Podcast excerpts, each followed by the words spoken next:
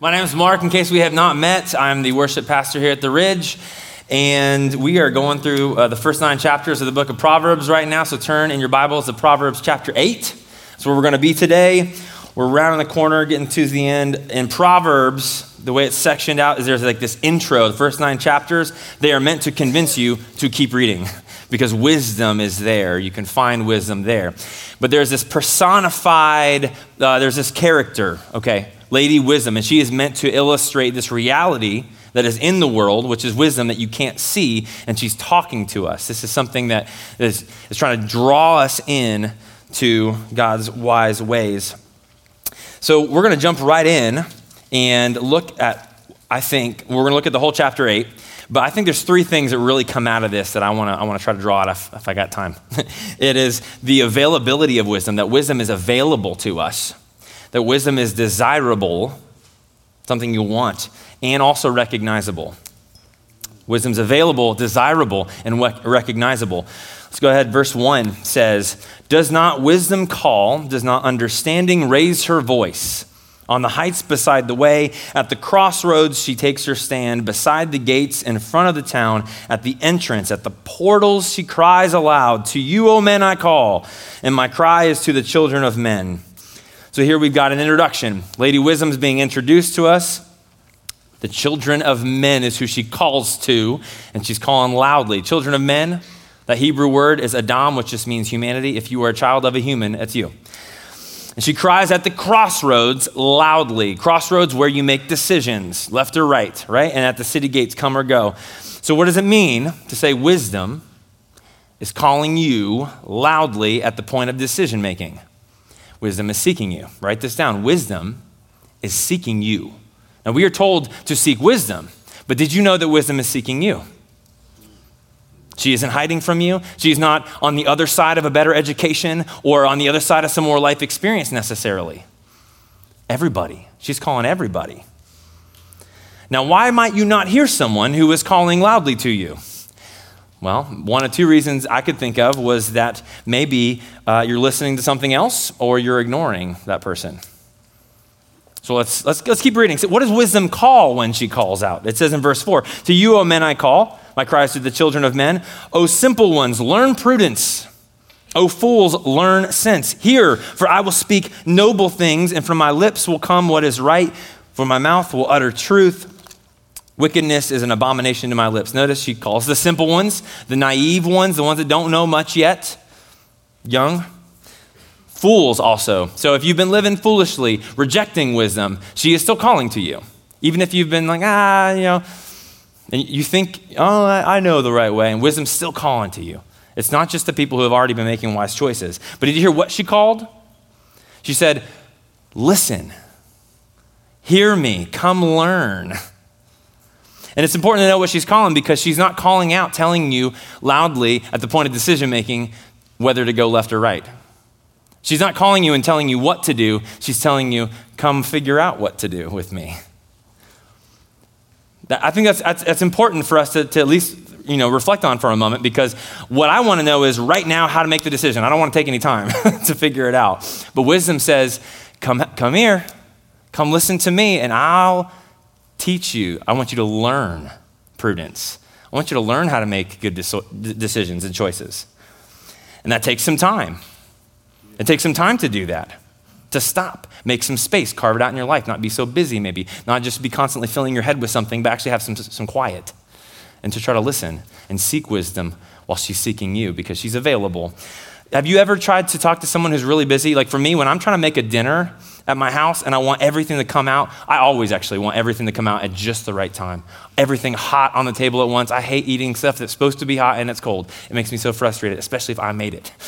So at the last five minutes, when I'm trying to pull all that together, if anybody comes in to the kitchen and tries to talk to me while I'm trying to make sure this doesn't burn and that comes out of the oven right and that doesn't boil over right at the last minute, I don't care how loud you are, I'm not going to hear you. I'm just not. My, my, they like, Mark, the house is burning down. We have to get out of here. I'm like, okay, fine. As soon as I get this out of the oven, we can run out.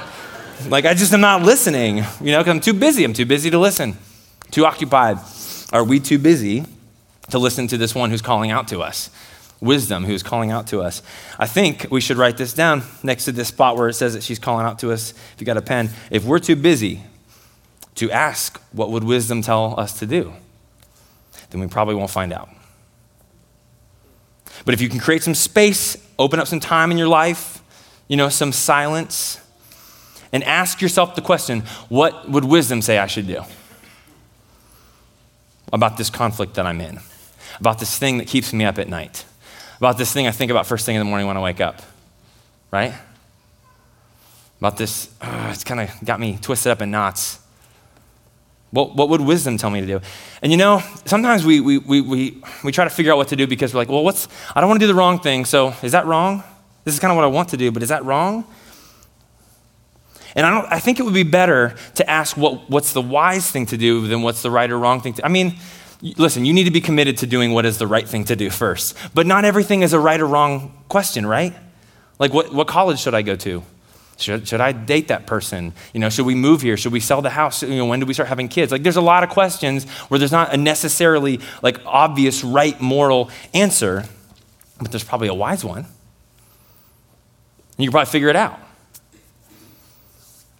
And you know, we also have a remarkable ability to justify what we want to do because, you know, there's a, there's a good chance that what you want to do isn't wrong, but it also might not be wise. Because when we just base our, our, our decision making on what isn't wrong, you know, well, it isn't wrong, so it must be right, right? That's why seeking wisdom is actually so much more clarifying. Because it's easy to say, well, I guess it's right as long as it's not wrong. But listen, some things are wrong and not wise. Some things are, sorry, not wrong and also not wise that make sense? Sometimes there's an option, well, it's not wrong, but it wouldn't be wise to do it either. So ask yourself, what's the wise question? And then seek it out. When making decisions, don't ask, is it wrong? Ask, is it wise? And then try to take some time to listen. Because here's the thing Proverbs 14 12 says, There is a way that seems right to a man, but its end is in death. It seems right, but it ends in death. And wisdom said, I speak noble things. From my lips come what is right, not wicked. I won't lead you down to the wicked path or the twisted path. So she's, she's available to us. She's calling out to us. We need to make some space to listen. Next thing, she's desirable. She wants us to know this. This is so important. And this is where I'm going to get in trouble with my time because I'm going to talk forever about it. Verse 8 says this All the words of my mouth are righteous. There is nothing twisted or crooked in them. They are all straight to him who understands and right to those who find knowledge. Take my instruction instead of silver, and knowledge rather than choice gold for wisdom is better than jewels, and all that you may desire cannot compare with her. Now, wisdom is saying that if you choose her way, if you make wise choices, you start stepping into finding out what the wise choice is, it will end up being the right choice. He says that's where righteousness is. I lead you to righteousness. Out of my mouth are things that are righteous. Even if there seems to be no obvious right or wrong option, she's going to lead you there. She won't lead you in twisted, crooked places, she says. But not only is wisdom what's going to lead you to what's right, it'll also bring you delight.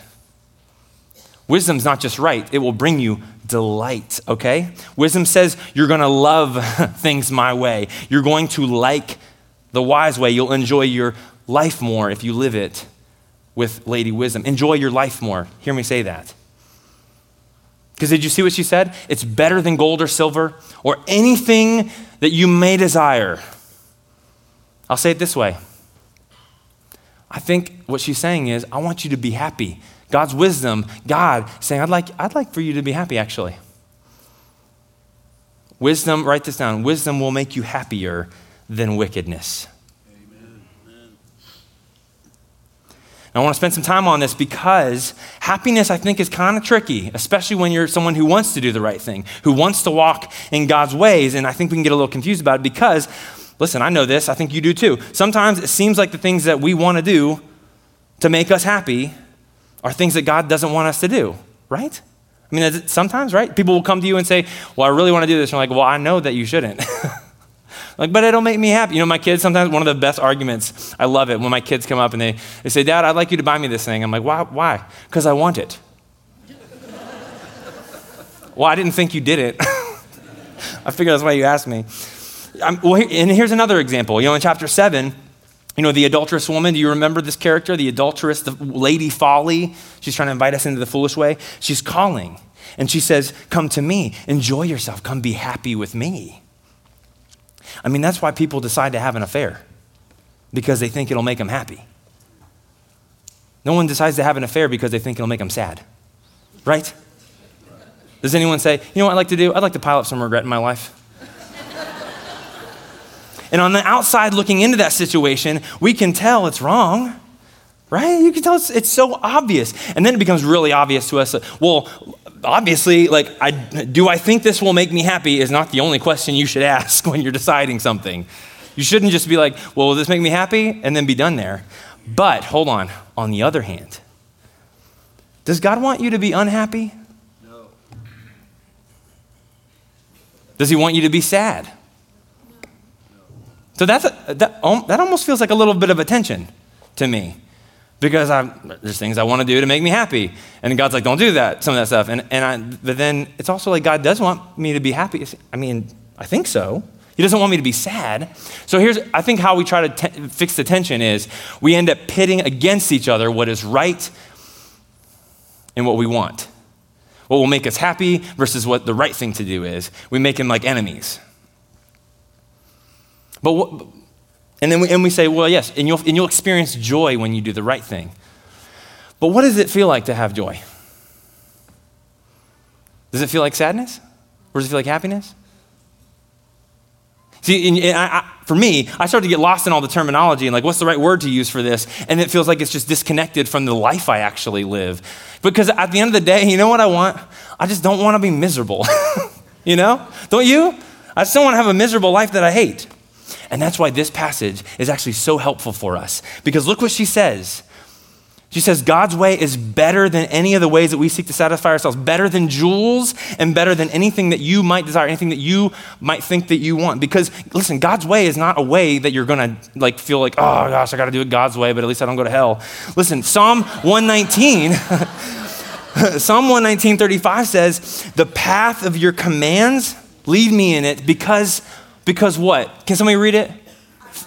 I delight in it. You know what that word delight means? it's like happy. It feels good. I like this. So here's where we go wrong, okay? Here's where we go wrong. We think we know how to make ourselves happy, but we don't. Now, we do know what it feels like to be happy. When you enjoy something, that's it. to enjoy something and feel the pleasure of enjoying anything at all, that's just like a neutral, God, God, that's not even neutral, it's good. God wanted you to be able to enjoy good things. But we don't know how to get that enjoyment except for in small, little incremental moments, just moments at a time, and usually in ways that we are ashamed of and embarrassed of later. Listen, the Bible is not saying that the experience God's want, God wants for you is this foreign experience that, you've, that, that you don't know how to want. It's, listen, It's just saying that you don't know how to get happiness in ways that'll actually work. Yes, God would like you to be happy. He'd like you to enjoy your life. But He knows that oftentimes we think what will make us happy will end up leaving us with shame and regret, or at the very least, confused and disillusioned. Let me give you some examples from my life because I am very foolish often. Um, so there was, a, there was a point in my life where, for many years, I was a touring musician. And that was like the career I was going for. I was traveling around, I was in a band. And I just felt like it seemed to me this is the career I was made for. This is what I was meant to do with my life. And it was the only way I was going to be happy, is pursuing that career. It's the only way I could be satisfied. But on the other hand, I also wanted to be a present and available father and husband. And all the voices around me actually said, you know, you actually got to pick. If you're going to have one, you got to pick. You can't have them both. And I believed those voices. They said, if you want this career, you have to sacrifice your children. And my friends, just a side note, you, there are more than one way. There's more than one way to sacrifice your children on the altar of an idol. They can be alive and you can have sacrificed them to an idol. But you see, when I tried to find out how to be happy on my own, my, on my own steam, with my own ingenuity and my own figuring, I ended up making myself miserable because I'm either like succeeding at my career and failing with my family, or, or succeeding with my family and failing with my career, always feeling like a failure. I, was, I couldn't figure that out. And I, and I realized very quickly, not quickly enough actually, Probably should have been quicker. That I don't know how to make me happy. I don't know how to get what I want. Here's another way. You know, I had always heard that the best artists and songwriters, they're the people that are the most miserable because they know how to connect, you know, to, to like sorrow and pain. And everybody loves sad songs, you know? Everybody just loves to like wallow in their sadness when they're bummed for a little while. And so here's what I thought. I was like, oh, I get it now. I need to just make myself miserable and a wreck of my life. I need to make a wreck out of my life. And then, finally, but can you see the nonsense? I'm sure you can. You're laughing at me. And listen, in order to have the career that I believe that would make me happy, I had to make sure I was never happy. It's, it's so smart, it's brilliant and stupid too. It's like the dog who returns to his vomit is a fool who repeats his folly. Now, I'm sure that you have never been as stupid as I have, but I bet, I bet you've had some things where you thought, that'll make me happy, and then you do it, and later you're like, oh no, I wish I'd never done that because maybe for a second, right? And that's what verse 10 through 11 is trying to tell us with God's wisdom, his ways. It says, take instruction instead of silver, knowledge rather than choice gold, wisdom better than jewels. Trying to just go to the ends of language. Like, all that you may desire can't compare with her. I think you should write this down. God knows how to make you happy. You don't. I mean, I think, I think it's right. Because listen, you can have all the gold and all the jewels in the world, and you can seek every desirous whim that pops up in you, and then not have a life you desire. You can go do everything that you think you want to do and not like the life that builds for you and hate your life. And you know what? That's going to make you want to keep following those whims and keep ruining your life. And it's an addiction cycle. That's how addiction cycles actually work. You can be addicted to more than drugs and alcohol. You can be addicted to stupid stuff, just being stupid. That's a little harsh, sorry. Know, C.S. Lewis talked about this. He talked about this in The Weight of Glory. He says, he says this If there lurks in most modern minds the notion that to desire our own good and earnestly hope for the enjoyment of it is a bad thing, well, then I submit to you, this notion has crept in from Kant and the Stoics and is no part of the Christian faith. Indeed, if we consider the unblushing promises of reward and the staggering nature of the rewards promised in the Gospels, well, it would seem that our Lord finds our desires not too strong, but too weak. Oh, we are half hearted creatures fooling around with drink and sex and ambition when infinite joy is offered to us like an ignorant child who wants to go on making mud pies in the slum because he cannot imagine what is meant by the offer of a holiday at sea. We are far too easily pleased. Wisdom is saying, Oh, how precious, you think you know how to make you happy. I know you don't. And this is important for us to really let sink in because if you think that God doesn't care whether you enjoy your life or not, you're not going to be able to do the right thing for very long. You can't live like that. What's going to end up happening is you're, you're, it's, it's going to just break down and you're just going to say, fine, I'll just go do this thing and then God will forgive me for it anyway. Or you'll just give up on the whole thing altogether. Who wants to be with a God who doesn't want to, you know, doesn't care about me? You know, that's, that's the way it's going to end up being for us. That's, that's what a lot of people end up doing when they hear that God just doesn't care whether you like your life or not. Or you know what? You, you might have another strategy. If you don't think that God cares about whether you enjoy your life, you can just really like sort of buckle down and just think, well, at least I know I'm better than those people. But you know what that does? That pride and arrogance that actually takes all of the benefits out of it because that's like against the point. God doesn't want you to do the right thing so you can try to feel better than other people and look down on them. It's because He wants you to enjoy the life that He has for you. He doesn't want you to keep ruining it. He doesn't want me to keep ruining it.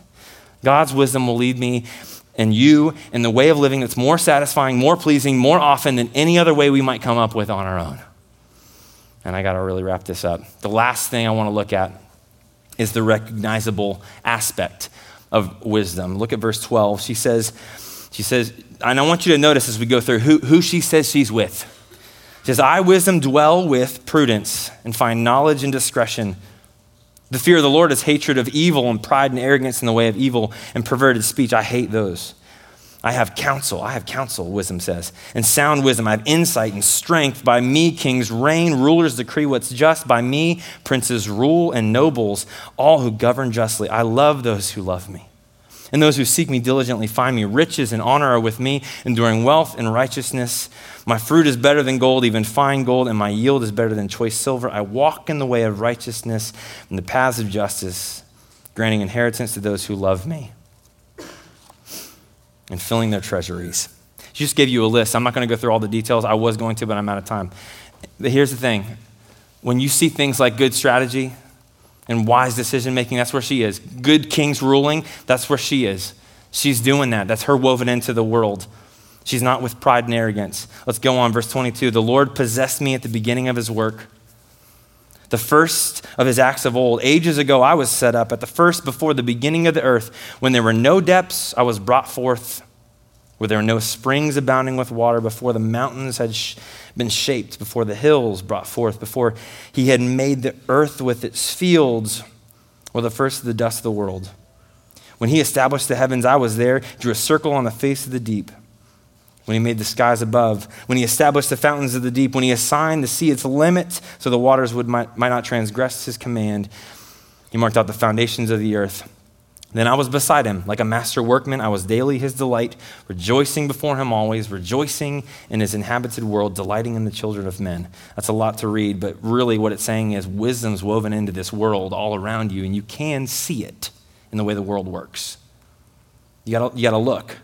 But real quick, I just want to say there's a couple Hebrew words in here that doesn't they don't quite come through in the translation. The word I was brought forth, it means to dance. When it says wisdom was brought forth at the beginning, it means to dance or twirl.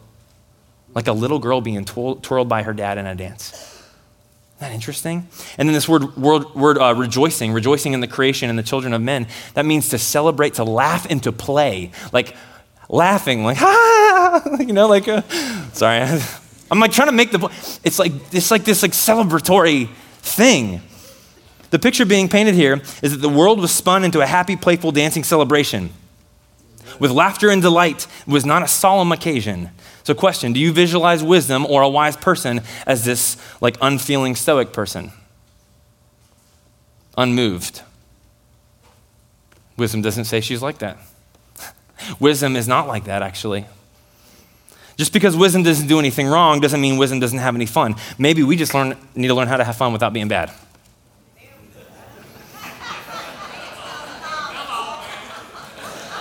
Because we'll say, I'm going to have a little fun. You know? Like, what does that mean? Enjoyment, laughter, dancing, playing. This is wisdom woven into the world you live in.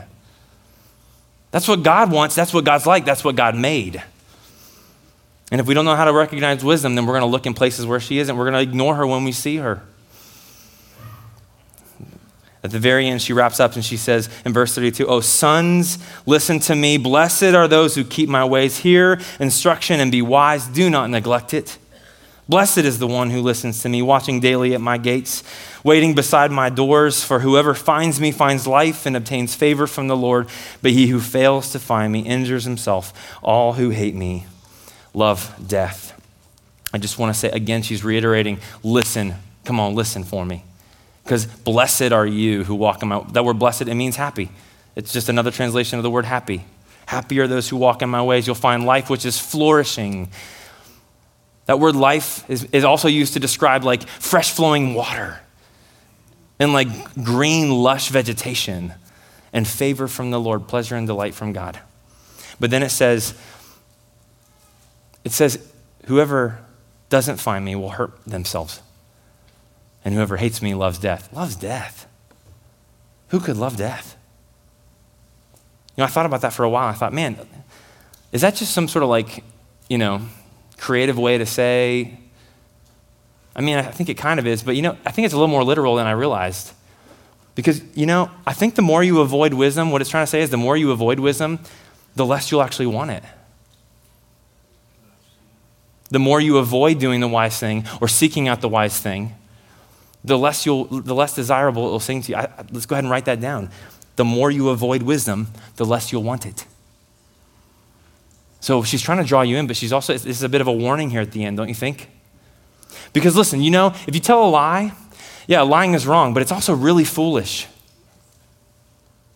And then the wise thing to do after you've told a lie would be to confess it. Ooh, but it's a little harder to do the right thing, the wise thing, once you've done the, you've avoided the wise thing. Because at the beginning, it would be wise to just not lie, right? But then you get yourself into a situation where you've done something foolish, and it's like, oh, now I got to confess that I did something wrong. So I was, I lied because I was embarrassed of how it made me look. And now, gosh, I'm embarrassed of what that thing made me look like and the fact that I lied. And so you kind of keep creating this fake reality that you got to prop up and remember how to line it up with the real facts. And you know, when you lie to someone that you're trying to be close to, you can't be close to them because what a lie is, is a version of reality that you're putting between the two of you. You're cutting them off from the truth that you have. It's separating by nature. When you don't tell the truth about how you really feel about something, or when you lie to somebody, you try to protect your, you're separating yourself. And then you get farther and farther and farther down this path of foolishness. And eventually it looks like, you know, I just need to hide and be away from everybody so they don't catch me in my lies and, or whatever. You know, you, but you just see what I'm saying? At a certain point, you avoid wisdom long enough and you're like, wisdom looks like it's going to kill me. wisdom looks like it's going to be really hard. It's going to be miserable and you end up loving death. You end up preferring the way that would hurt you more. We end up pref- preferring foolishness. Now, maybe you've come to that point in a situation in your life. Maybe there is something like that in your life where you're like, yeah, I've, I have totally screwed things up. And I've walked down this path where I actually, okay, I, I can kind of tell what would be the wise choice, but it, that looks way too hard. So I kind of just want to ignore it. maybe move forward in some other area. Maybe this relationship I blew up. I know I did something wrong in it, but they did too. Or whatever, I don't know. But, but wisdom just feels like it's gonna, it's gonna sting too much, it's gonna hurt too much. It doesn't look desirable to me anymore. First of all, the Bible is telling you wisdom does not hurt you, foolishness does. It's not true that wisdom is gonna hurt you. No matter how difficult the wise choice is. I mean, it may hurt you at first, but it leads to life. Because foolishness is going to say to you, feel as good as you can, as quick as you can, as fast as possible, all the time. And wisdom says, no, no, no. I want you to feel as good as you can for as long as you can, not necessarily as quick as you can. You know, you know who knew about the situation we were in? Jesus knew about it, right? I mean, he never did anything foolish to make things harder on himself, but he knew that we would be in that situation. You know what it says in the Gospel of John? It actually says this it says that the light came into the world, but people loved darkness rather than light. Why? Because they'd done things that were wrong. Their works were evil, they lived foolishly. For everyone who does wicked things hates the light and doesn't come into the light lest his works should be exposed. Isn't it sound like the same thing we're saying? And we have a really hard time trusting wisdom once we walk down the path of foolishness too long. And so it looks like, well, maybe I can't. I know wisdom's calling out to me. I know she's saying it'll be great, but gosh, I don't, I don't know if I can handle what it'll cost me. It looks like it's going to cost too much. And so you know what Jesus did? He showed us how. He stepped into our situation, sympathizing with our weakness, though never contributing to the brokenness here. He stepped down, showing us that there really is life on the other side of what looks like death to us. Because, because of our foolishness, it has made life look like death to you and me. And he says, Watch how I do it. He says, Look, I'll step into what looks like death to you. And even though I'm doing it in human weakness just like you, I'm going to get through it by enduring the cross and focusing on the joy. Remember what says that in Hebrews 12?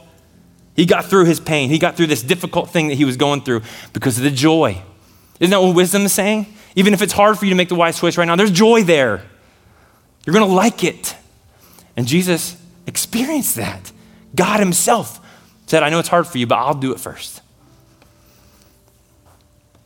and he trusted the Father. Jesus trusted the Father and said, There is joy, who said, There's joy on the other side of the pain. And what looked like death to us turned into an invincible life. And what looked like failure and defeat to us looked like actually was full and final victory. And so he says, Follow me. Follow me to my paths of wisdom. Come and learn from me, because I am gentle and lowly of heart. Come. Jesus calls out to, to us.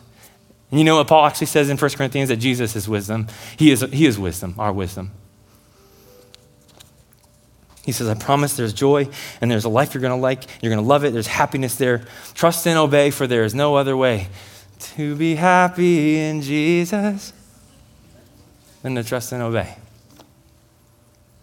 We all stand.